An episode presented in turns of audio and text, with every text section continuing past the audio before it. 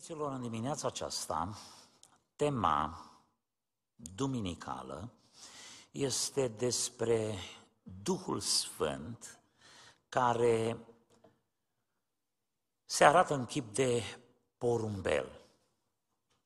Duhul Sfânt în chip de porumbel.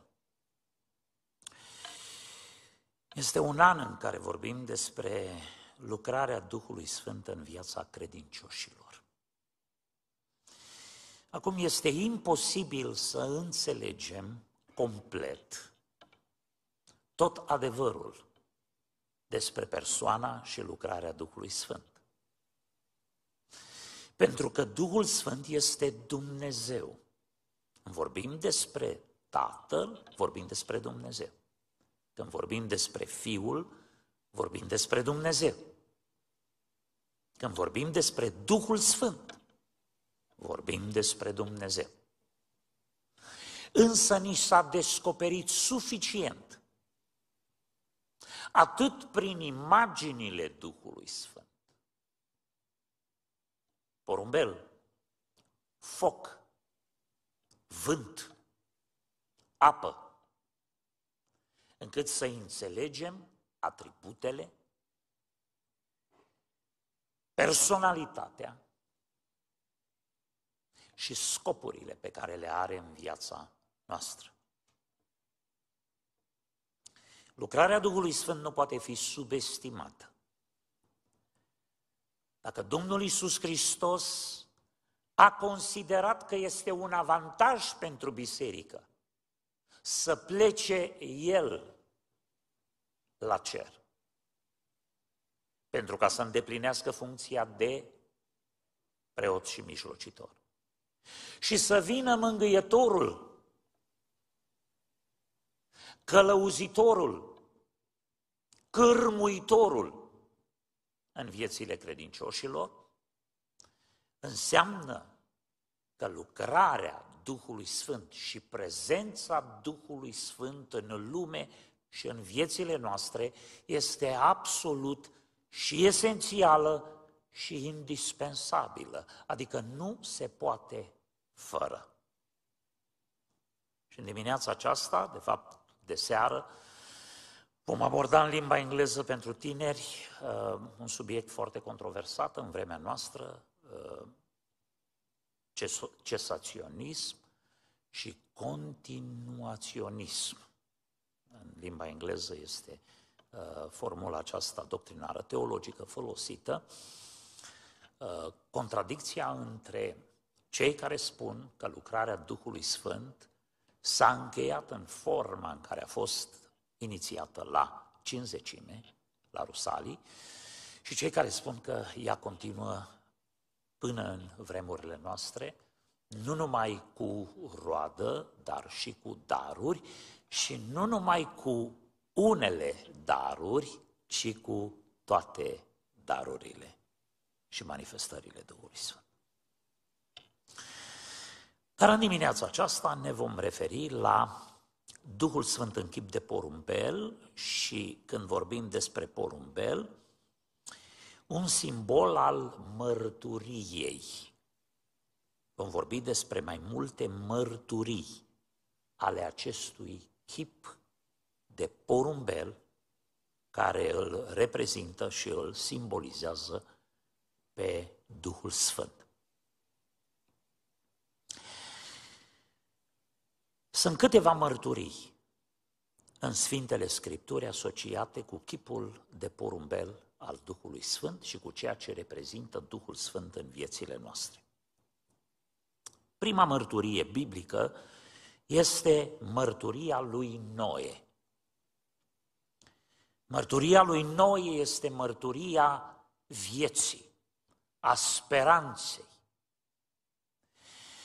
În Genesa, capitolul 8, de la versetul 4, cuvântul Domnului spune că în luna șaptea, în ziua a 17 a lunii, corabia, arca lui Noe, s-a oprit pe munții Ararat. Apele au mers scăzând până în luna 10. În luna 10, în ziua întâi a lunii, s-au văzut vârfurile munților. După 40 de zile, Noe a deschis fereastra corăbiei pe care o făcuse. A dat drumul unui corb care a ieșit, ducându-se și întorcându-se, până când au secat apele de pe pământ. Dumneavoastră știți, corbul este sau se hrănește și cu cadavre. Și mai ales și imediat după potop, când apele au început să scadă, s-au descoperit munții. Uh, corbul acesta nu a reprezentat un indiciu foarte clar al siguranței, al faptului că viața ar putea continua în condiții optime. În Geneza 8 cu 8 a dat drumul și unui porumbel ca să vadă dacă scăzuseră apele de pe fața pământului.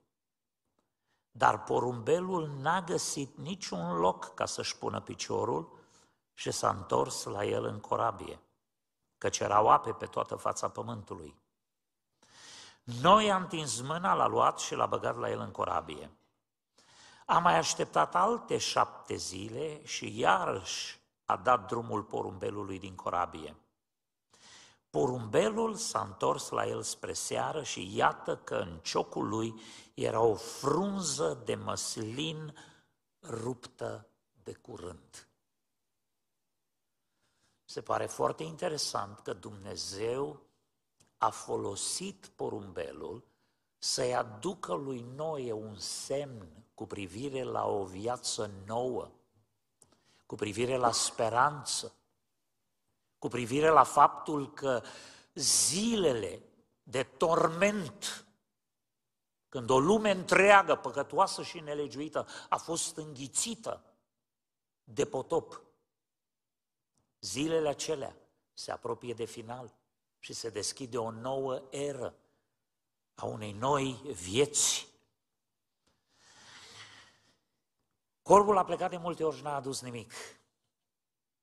Porumbelul a adus o ramură de măslin. Știți că uh, este simbolul acesta al păcii, uh, un porumbel cu o ramură de măslin în cioc.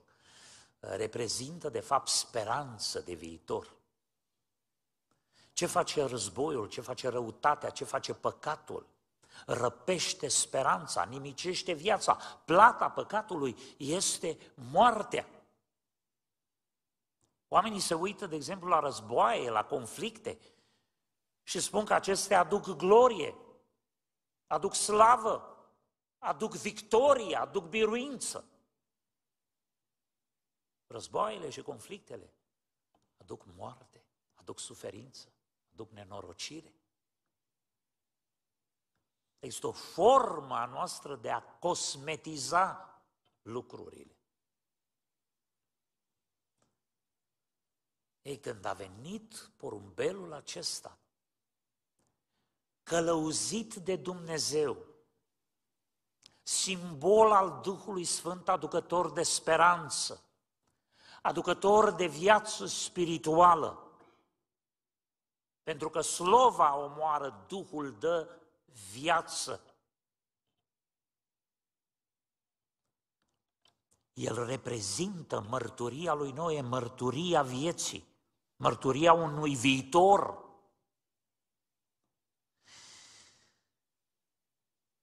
Versetul 12, a mai așteptat alte șapte zile, a dat drumul porumbelului, dar porumbelul nu s-a mai întors la el semn că deja porumbelul a putut să înceapă o viață liberă, eliberată de corabie în noul pământ, pe noul pământ, în noua lume care începea. Iată, aceasta este mărturia lui Noe o mărturie despre viață, despre speranță, despre viitor, pe care Dumnezeu i-o dă prin porumbel, ca simbol al acestei mărturii. A doua mărturie este mărturia lui Moise. Prin lege, noi știm că legea prefigurează pe Hristos, harul, mântuirea, iertarea. În Levitic, capitolul 1, versetul 14, și în multe alte versete din Levitic și din lege, cuvântul Domnului spune, dacă darul adus de el Domnului va fi o ardere de tot din păsări, să-l aducă din turturele sau din pui de porumbel. Și veți vedea în mod repetat, inclusiv porumbelul fiind un substitut de jertfă pentru cei care nu își puteau permite, care erau săraci, care nu aveau de unde să aducă un miel sau un țap sau o vită pentru jertfă. Aici, porumbelul în mărturia lui Moise, în lege, reprezintă har, iertare și mântuire indiferent de starea omului, de posibilitățile omului atunci când el vine sincer înaintea lui Dumnezeu. Această mărturie îi este adusă lui Moise și prin Moise lui Israel în chipul unui porumbel. Acum noi știm că jertfa Domnului Isus Hristos, care este mielul lui Dumnezeu, care ridică păcatul lumii, mântuiește oameni, dă iertare oamenilor. Dar cel care mărturisește în lume despre jertfa Domnului Isus Hristos este Duhul Sfânt. A venit să depună această mărturie celor de sus și celor de jos, celor cu posibilități și celor fără posibilități că harul este universal, că iertarea este posibilă pentru toți, că dreptul la mântuire este al tuturor. Găsim aici, prin porumbel, care îl simbolizează pe Duhul Sfânt, o mărturie despre iertare, despre mântuire prin jertfă.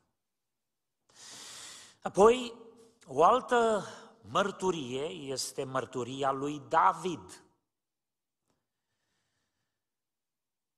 Sunt mai multe pasaje în psalmi, dar aș vrea să mă opresc la psalmul 55, primele șase versete. Vedeți, David a fost un fugar, o perioadă îndelungată, ani de zile a fost fugar. A fugit să-și scape viața de răutatea și ura socrului său Saul. Fiind un străin, trebuind să se adăpostească, trăind în pustie și trebuind să se adăpostească în pește. Pentru el și pentru oamenii care îl însoțeau, era foarte greu să găsească odihnă, liniște, pace și protecție.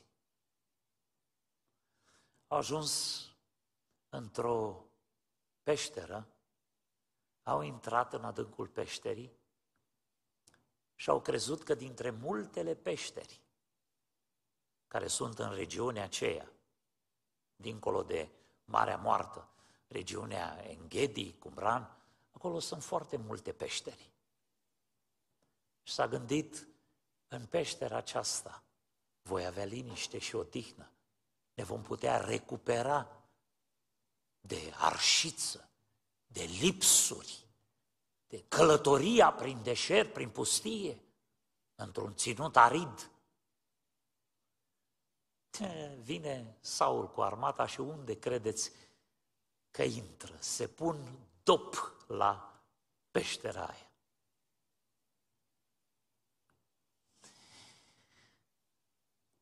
Dragii mei, pentru David, protecția și odihna au însemnat extraordinar de mult și scrie despre ele pe tot parcursul vieții lui. Ascultați ce spune în Psalmul 55 de la versetul 1. Ia aminte, Dumnezeule, la rugăciunea mea și nu te ascunde de cererile mele. Ascultă-mă și răspundem. Rătăcesc încoace și încolo și mă frământ din pricina zarvei vrășmașului și din pricina apăsării celui rău. Căci aruncă nenorocirea peste mine și mă urmăresc cu mânie. Îmi tremură inima în mine și mă cuprinde spaima morții. Mă apucă frica și groaza și mă iau fiorii. Eu zic, o, dacă aș avea aripile porumbelului, aș zbura și aș găsi undeva odihnă. De fapt, cred că am să, cred că am să citesc uh, tot psalmul 55, pentru că probabil are un apel deosebit în, în viețile unora dintre noi, nu? Uh, ascultați ce cuprinde de la versetul 7. Da, aș fugi departe de tot și m-aș duce să locuiesc în pustiu. De fapt, el în pustiu era. Ca să se poată ascunde, se gândea să meargă într-un pustiu mai pustiu decât pustiul în care era. Se pare că pustiul în care rătăcea David nu era un pustiu suficient de mare unde să-și găsească odihnă și liniște. Aș fugi în grabă la un adăpost de vântul acesta năprasnic și de furtuna aceasta. Nimicește-i, Doamne, împarte-le limbile, căci în cetate văd silă și certuri. Zi și noapte îi dau ocol pe ziduri. Nelegiuirea și răutatea sunt în sânul ei. Răutatea este în mijlocul ei. Vicleșugul și înșelătoria nu lipsesc din piețele ei. Acum nu mai vorbim de un pustiu, de un deșert. Vorbim de lumea aceasta în care noi trăim. Și un creștin adevărat nu poate să nu-și chinuie sufletul lui stându-se în jurul lui, văzând răutatea oamenilor. Da, se adună nori negri, se adună vânturi puternice împotriva noastră și ne vom simți din ce în ce mai încolțiți la o strâmtoare din ce în ce mai mare De la versetul 13, ci tu pe care te socoteam una cu mine, tu frate de cruce și prieten cu mine, noi care trăiam împreună într-o plăcută prietenie și ne duceam împreună cu mulțumirea în casa lui Dumnezeu. Știți că unul dintre fenomenele cele mai tragice ale, vremur, ale vremurilor de pe urmă este vânzarea de frați. Până acolo se va ajunge. Nu numai că noi suntem într-o lume rea și ostilă, dar frații vor începe să se vândă unii pe alții. Am experimentat, am trăit lucrul acesta. Mulți dintre cei care și-au găsit dosarul de la securitate au găsit declarații date despre ei.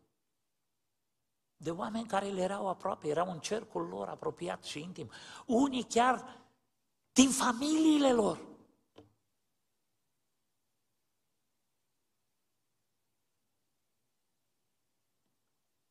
Nu să uit niciodată de unul dintre mari oameni folosiți de Dumnezeu pentru treziri spirituale deosebite în România.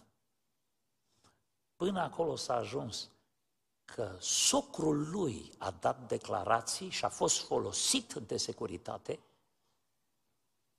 ca să-l discrediteze pe acest om și să spună despre el că este deplasat mental, care are probleme mentale.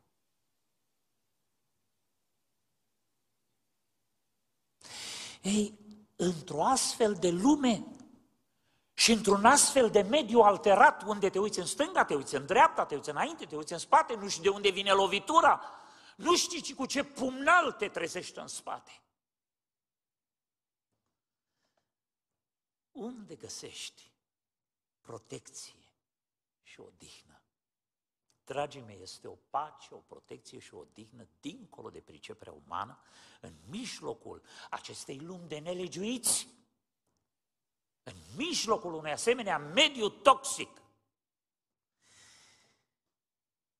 David cerea aripile porumbelului, nouă ne-a fost dat porumbelul ca prin Duhul Sfânt să găsim pace, odihnă, liniște și protecție de la Dumnezeu. Asta e mărturia lui David. Cu doar câteva sute de oameni. Și mulți dintre ei, Biblia zice, de nimic. Ăștia s-au strâns în jurul lui. Nu puteau să aibă un mic insucces și se gândeau cum să-l omoare cu pietre. Într-un asemenea mediu, fugărit de armata imperiului, hăituit de socrul lui. Omul lui Dumnezeu vorbește despre aripile porumbelului. Scump frați și surori, scumpă Biserica Domnului Iisus Hristos, când vor fi vremuri de restriște, când vin în viața ta asemenea vremuri, să știi că paza, ajutorul, protecția, călăuzirea, liniștea și odihna ta este în Duhul Sfânt. Asta este mărturia lui David. Vorbi despre mărturia lui Noe, mărturia lui Moise, mărturia lui David. Acum ascultați mărturia lui Solomon. A patra mărturie este mărturia lui Solomon. Solomon, în cartea lui Cântarea Cântărilor, care este o imagine cifrată despre Biserica Domnului Isus Hristos, despre mireasa lui Hristos, vorbește despre iubire și puritate. Și este imaginea unei porumbițe. De o frumoasă cântare de cor uh, care folosește aceste versete din Cântarea Cântărilor, capitolul 6, de la versetul 9. Dar numai una singură este porumbița mea, neprihănita mea. Ea este singură la mama sa, cea mai alesă a celei ce a născut-o. Fetele o văd și o numesc fericită, împărătesele de asemenea o laudă. Cine este aceea care se ivește ca zorile, frumoasă ca luna, curată ca soarele, dar și cumplită ca niște oști sub steagurile lor?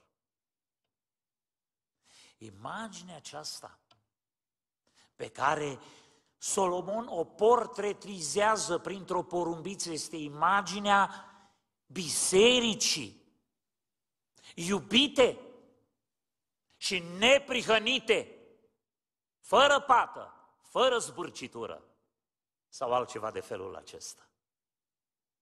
Cine poate realiza o asemenea lucrare? Este mărturia lui Solomon prin porumbiță care garantează că Biserica Domnului Isus Hristos, că noi credincioși suntem chemați la o viață de sfințenie, de puritate, pentru că asta este imaginea Bisericii Domnului Isus Hristos, pregătită de Duhul Sfânt. Și care primește aceste calități ale neprihănirii, ale sfințeniei, ale iubirii, prin Duhul Sfânt în chip de porumbel. Aceasta este mărturia lui Solomon. Acum această iubire, puritate, descrierea porumbiței aici este uh, și ca fiind foarte sensibilă, delicată. Finețea acestui pasaj ne obligă să ne gândim la ceea ce spunea Apostolul Pavel în Efeseni, capitolul 4, versetul 30. Duhul Sfânt este foarte sensibil și cuvântul Domnului spunea să nu întristați pe Duhul Sfânt al lui Dumnezeu, prin care ați fost pecetluiți pentru ziua răscumpărării.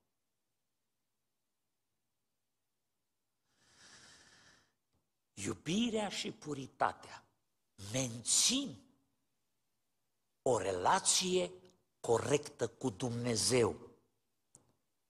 Pentru că prin păcat, prin nelegiuire, prin neascultare, cum auzeam mai devreme, este întristat Dumnezeu. Și Duhul Sfânt este cea mai sensibilă persoană a Trinității. Foarte interesant, spunea Domnul Isus Hristos că orice hulă și orice păcat va fi iertat. Hulesc oamenii împotriva lui Dumnezeu, îi neagă existența. Hulesc împotriva Domnului Isus Hristos tot felul de aberații și lucruri, unele dintre ele josnice și mizerabile, inventate cu privire la persoana sa. Și cuvântul lui Dumnezeu spune că se pocăiesc, le vor fi iertate. Dar hula împotriva Duhului Sfânt nu va fi iertată nici în veacul acesta, nici în cel viitor.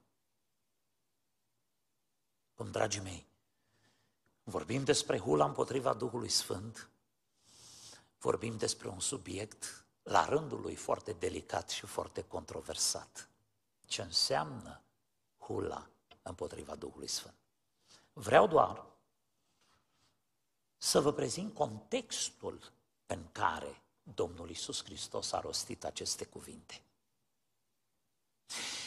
Când El a făcut lucrarea lui Dumnezeu prin puterea Duhului Sfânt.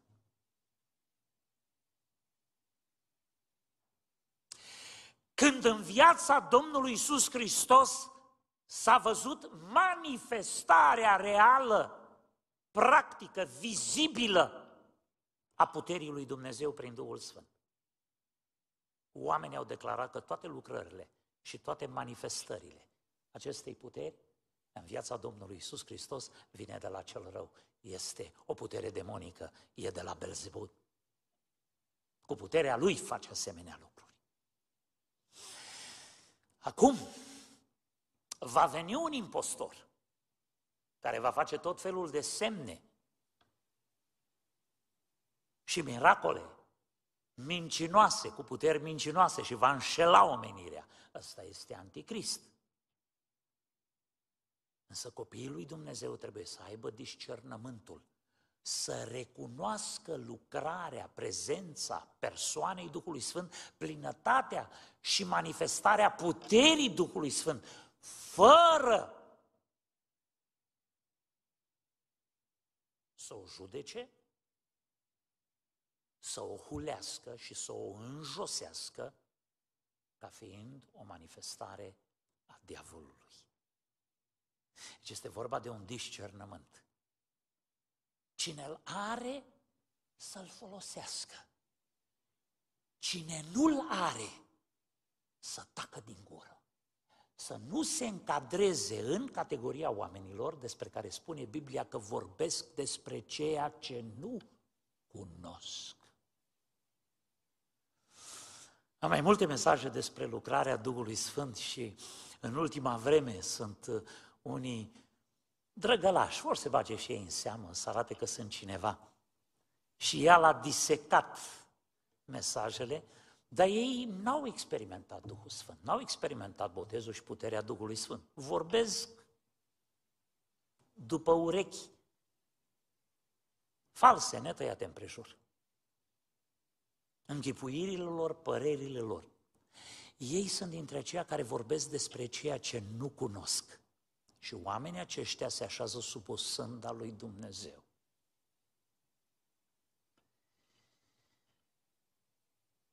Mărturia lui Solomon e despre iubire, despre puritate, despre sensibilitate. Relația dintre noi și Hristos e o relație de adâncă sensibilitate și finețe.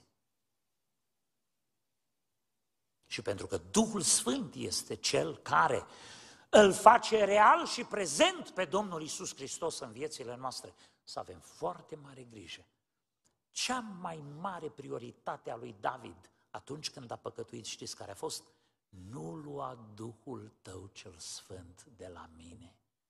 Frați și surori, să ferească Dumnezeu pe un credincios de la care este luat Duhul Sfânt. Să ferească Dumnezeu o biserică pe care o părăsește Duhul Sfânt. Și Duhul Sfânt nu stă acolo unde este insultat, acolo unde este contestat, acolo unde este interpretat și răstălmăcit. De aceea, să iubim pe Duhul Sfânt, să dorim pe Duhul Sfânt, să păstrăm pe Duhul Sfânt în viețile noastre, în Biserica Domnului. Mărturia lui Solomon. A cincea mărturie, în perspectiva aceasta a porumbelului, este mărturia lui Ioan Botezătorul. Mărturia lui Ioan Botezătorul este despre dumnezeirea Domnului Isus Hristos. De fapt, în ziua în care Domnul Isus Hristos a mers la Iordan, acolo a fost prezentă Trinitatea. Dumnezeu Tatăl care a vorbit, Domnul Isus Hristos care era botezat și a mărturisit despre sine și Duhul Sfânt care s-a coborât ca semn al Dumnezeirii Lui peste Ioan, peste Domnul Isus Hristos, în sau sub privirile lui Ioan Botezătorul.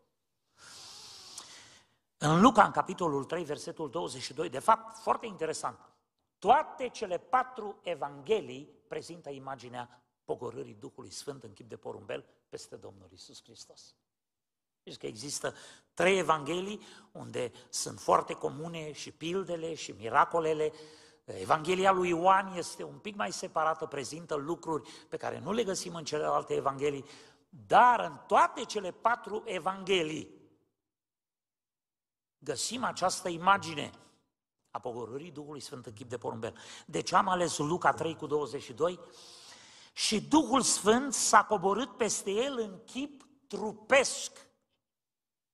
N-a fost o hologramă, a fost un porumbel.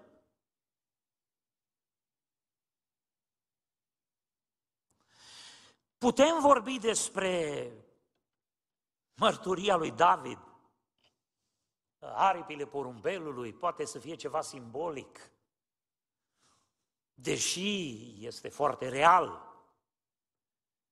Dar când vorbim despre mărturia lui Ioan Botezătorul, porumbelul care s-a coborât peste Domnul Isus Hristos a fost vizibil și a fost în chip trupesc. Ca un porumbel și din cer s-a auzit un glas care zicea, Tu ești fiul meu preiubit, în tine îmi găsesc toată plăcerea mea. Și acum ascultați mărturia lui Ioan Botezătorul referitoare la Dumnezeirea Domnului Isus Hristos. Știți că cea mai mare controversă în timpul vieții Domnului Isus Hristos nu a fost contestarea miracolelor, că n-aveai cum să spui că uh, orbul care a fost orb din naștere nu vede. L-au văzut că vedea. Că ologul din naștere nu umblă, că l-au văzut că umblă. Că îndrăcitul a fost făcut normal, că era cunoscut. Ei erau cunoscute faptele. Și era văzut acum ca om întreg. E adevărat, au atribuit aceste minuni puterii întunericului, lucru grav, o hulă imensă împotriva Domnului și împotriva Duhului Sfânt. Dar cea mai mare controversă a fost dumnezeirea lui. Este sau nu este Dumnezeu? De acolo începe totul. Până și Ioan, când era închis, a trimis doi ucenici să-l întrebe, ești sau nu ești Mesia, ești tu cel trimis? Nu pentru că Ioan nu știa că avusese semnul, citim imediat, ci datorită faptului că atât ucenicii cât și Ioan și-au imaginat intrarea lui Mesia în scenă altfel. Erau încă tributari sistemelor, structurilor de organizare socială ale monarhiei. Așteptau să-l vadă intrând în palat, să dea de-a zvârlita cu toți și să-și instaureze împărăția și domnia. Și când Domnul Iisus Hristos îi trimite înapoi pe ucenici, spune, duceți-vă la Ioan și spuneți despre minunile pe care le fac și despre faptul că săracilor le este predicată Evanghelia. Acum ascultați Ioan, capitolul 1, versetele 31 la 34. Eu nu-l cunoșteam. Ioan și-a început lucrarea și nu știa cine este Mesia. Știa că a fost trimis să-l identifice. Știa că a fost trimis să-i pregătească calea. Că le-a spus, nu eu sunt acela. Eu sunt glasul celui ce strigă în pustie. Eu nu-l cunoșteam, dar tocmai pentru aceasta am venit să botez cu apă. Ca el să fie făcut cunoscut lui Israel. Ioan a făcut următoarea mărturisire. Am văzut Duhul coborându-se din cer ca un porumbel și oprindu-se peste el. Eu nu-l cunoșteam, dar cel ce m-a trimis să botez cu apă mi-a zis. Asta era, asta era semnul pe care Dumnezeu i l-a dat în mod profetic lui Ioan. Acela peste care vei vedea Duhul coborându-se și oprindu-se este cel ce botează cu Duhul Sfânt. Și eu am văzut lucrul acesta și am mărturisit ce? Că El este Fiul lui Dumnezeu. Și pentru că este asociat cu botezul cu Duhul Sfânt, aș vrea să vă spun un lucru, frați și surori. Nu zic că nu există pericolul apostaziei, inclusiv în rândul celor care au experimentat plinătatea Duhului Sfânt și chiar darurile Duhului Sfânt. Pentru că așa spune cuvântul lui Dumnezeu în Evrei, în capitolul 6, au gustat puterile veacului viitor și totuși au căzut. Căderea este mai întâi în păcat într-un stil de viață păcătos și apoi în negarea lui Dumnezeu. Vezi, un om normal, atunci și un creștin normal, când păcătuiește, ține mai mult la mântuirea lui decât la orice. Decât la orgoliul lui, decât la prestigiul lui, decât la orice. Când vedeți un om păcătos care încearcă să salveze mai mult decât sufletul lui. Încearcă să-și păstreze poleții. Încearcă să-și păstreze demnitatea. Încearcă să-și păstreze slujba. Cu orice preț. Să nu credeți în pocăința unui asemenea om. Este o pocăință falsă. Un om care se pocăiește cu adevărat de păcat. Indiferent de stadiul în care este și indiferent cât de mare îi este căderea.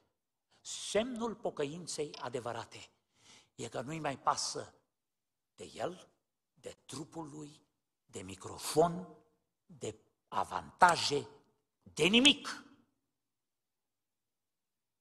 Acceptă să fie călcat în picioare de dragul sufletului.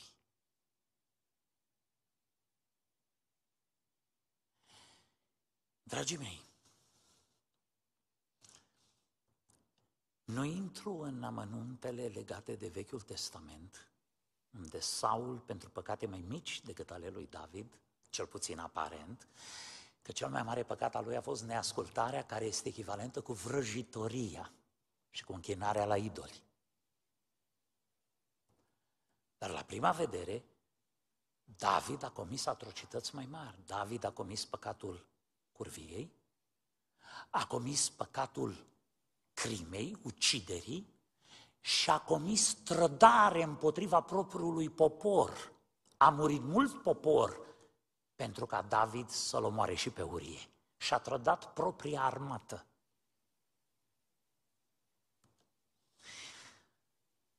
Care a fost diferența între Saul și David? Și încă o dată, nimeni în noul legământ, când e vorba de slujirea bisericii, să nu facă comparații cu David. Că și David a păcătuit și a rămas împărat. Stai cu minte și lasă-o cu tronul și cu împărăția. zi mersi să rămâi cu sufletul mântuit și cu împărăția veșnică. Dar, ascultați atitudinea lui Saul. Am păcătuit. Mai întâi a dat vina pe popor și pe urmă a spus, hai să dăm bine, să arăt bine, să-mi păstrez demnitatea în fața poporului. Hai cu mine, că dacă vede poporul că suntem împreună, zice că totul e bine. A interesat reputația lui și popularitatea lui mai mult decât mântuirea și iertarea de păcatul grosolan pe care l-am făptuit. Că de fapt Saul a pus în pericol viitorul întregii națiuni când a cruțat dintre amaleciți. Aduceți-vă aminte de toți amaleciții care în istorie au fost vrăjmașii de moarte, culminând cu Haman Agagitul, care a vrut să distrugă întreaga națiune. David s-a prăbușit. A acceptat toate consecințele, indiferent care au fost ele. Și ascultați, momentul cel mai sublim care demonstrează pocăința autentică a lui David, când este fugar, când este îndepărtat de la tron, când fiul lui conspiră împotriva lui și îl urmărește să ia viața. Vine un om de nimic și rostește hule și blesteme împotriva lui. Numele lui este și mei.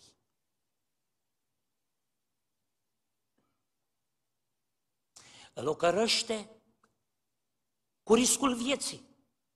Că David putea să trimită doi oameni să-l facă praf. Și spune Abishai, cine este câinele ăsta să insulte pe Domnul meu? Dăm poruncă să mă duc să-l străpung. Și David spune, lasă-l. Că poate Dumnezeu l-a trimis să mă înjosească. Când David spune păcatul meu stă necurmat înaintea mea, știți de ce spune lucrul ăsta? Nu pentru că Domnul nu l-a iertat, nu pentru că David n-a avut încredere în iertarea lui Dumnezeu, nu că David nu s-a iertat pe el, dar pocăința nu l-a părăsit niciodată pe David. Dragii mei, un creștin normal, în momentul căderii, în momentul alunecării, în momentul păcatului, se aruncă la picioarele lui Hristos și acceptă mila, harul și îndurarea lui Hristos, indiferent de consecințe. Fratele Pavel vorbea la timpul de rugăciune despre suferința ca pedeapsă. Sunt momente în care Dumnezeu folosește suferința să ne îndrepte. Există un dispreț tragic față de suferință, ce nu disprețui, un dispreț tragic față de suferință al credincioșilor bântuiți de această teologie a bunăstării și prosperității ca fiind o favoare divină a celor iubiți de Dumnezeu. Nu, favoarea divină a celor iubiți de Dumnezeu este că Dumnezeu, pentru că iubește, îi mustră, chiar îi pedepsește, ca să îi îndrepte, ca să treacă prin școala dătătoare de pace a neprihănirii. Am deviat un pic, dar am deviat pentru că am vrut să scot în relief mărturia lui Ioan despre dumnezeirea Domnului Isus Hristos, pericolul de a huli, importanța botezului cu Duhul Sfânt, ca semn al dumnezeirii Domnului Isus Hristos și ca semn chiar al existenței lui Dumnezeu. Vedeți? Odată ce ai avut experiența cinzecimii în viața ta, nimeni nu te mai poate convinge de nimic altceva. Este o experiență extraordinară. Cei care au avut-o în mod autentic, cei care au avut-o în viața lor, au simțit prezența lui Dumnezeu.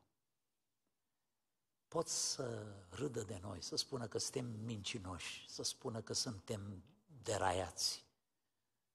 să spună că am căzut în aiureli, să spună că am experimentat misticisme. Câte formule insultătoare nu am auzit. Unii au spus că suntem mincinoși patologici, că minciuna este a doua noastră natură. Să nu le țină Domnul în seamă păcatul acesta. Ioan a primit certitudinea prin coborârea Duhului Sfânt în chip de porumbel asupra Domnului Isus Hristos cu privire la Dumnezeirea Lui. De aceea a spus imediat după aia, Iată mielul lui Dumnezeu care ridică păcatul lumii. A șasea mărturie cu privire la porumbel este a Domnului Isus Hristos, care reprezintă bunătate, blândețe, smerenie. În Matei 10 cu 16 spune, Iată eu vă trimit ca pe niște oi în mijlocul lupilor, fiți dar înțelepți ca șerbi și fără răutate ca porumbei. Acum, uh, înțelepciunea șerpilor este discutabilă. Uh, vă sfătuiesc să nu încercați să imitați prea mult șerpii, ca nu cumva să deveniți șerpi. Știți că mulți credincioși atât au încercat să fie șerpi până când au devenit șerpălăi. Dăia mari care înghit După cum uh, înțelepciunea ispravnicului necredincios nu ne dă libertatea să fim înșelători, ci Domnul doar l-a lăudat pentru că a știut să-și asigure viitorul într-un moment de criză. Faptul că Domnul spune că fiii întunericului sunt mai înțelepți decât fiii luminii nu se referă la faptul că trebuie să devenim fii ai întunericului ca să fim mai înțelepți,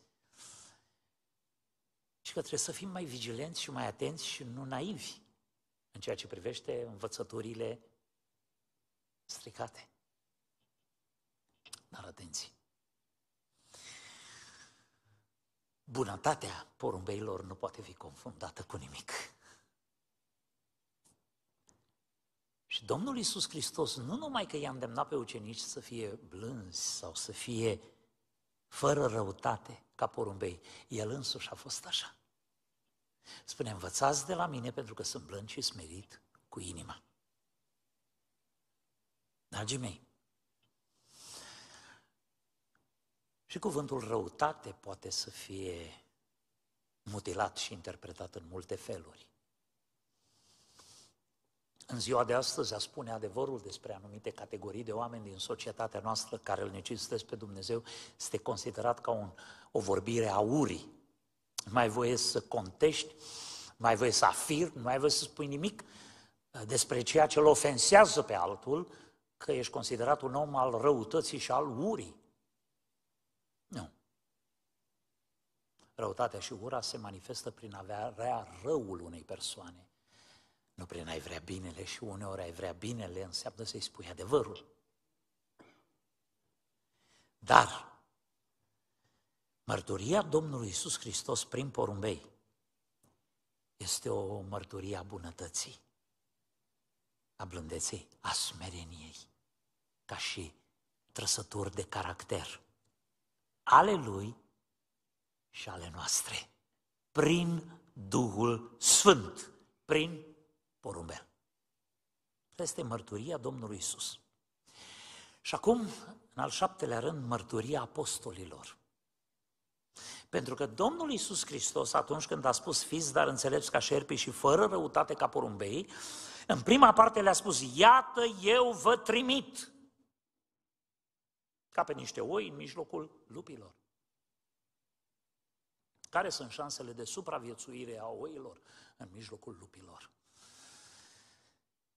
călăuzirea Duhului Sfânt. Marea trimitere se face cu Duhul Sfânt și prin Duhul Sfânt. De aceea le-a spus să nu vă depărtați de Ierusalim. Pentru că veți primi o putere ca să fiți martori. Mărturia apostolilor este o mărturie de putere. Să știți că Duhul Sfânt are putere. Și apostolul Pavel spunea, când am venit în mijlocul nostru, am fost plin de frică. N-am venit cu vorbirile înțelepciunii, ci cu o dovadă dată de Duhul și de putere. Iată de ce credem că și astăzi puterea Duhului Sfânt este prezentă și lucrează între noi. Că Duhul Sfânt este în mijlocul bisericii. Uh, când am vorbit cu fratele Pavel despre diagnosticul lui, uh, pentru că la început, într-adevăr, nu avea control în partea stângă, aproape deloc, a trebuit să meargă la terapie. Câte ședințe de terapie credeți că a făcut? Vă spun eu, una. Știți ce au spus doctorii? Ești perfect refăcut. Nu mai ai nevoie de nicio ședință de terapie. Este puterea lui Dumnezeu. Dragii mei, fiecare dintre noi am experimentat puterea lui Dumnezeu. Vreau să vă spun ceva? Nu mă interesează cât de sănătos ești. Dacă nu era puterea lui Dumnezeu de partea noastră, și asta nu vorbesc numai de noi, de toți oamenii care sunt vii pe pământ în ziua de astăzi, eram toți în pământ.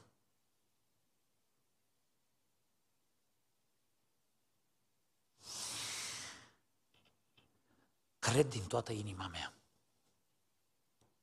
că imaginea aceasta a porumbelului este o imagine sublimă.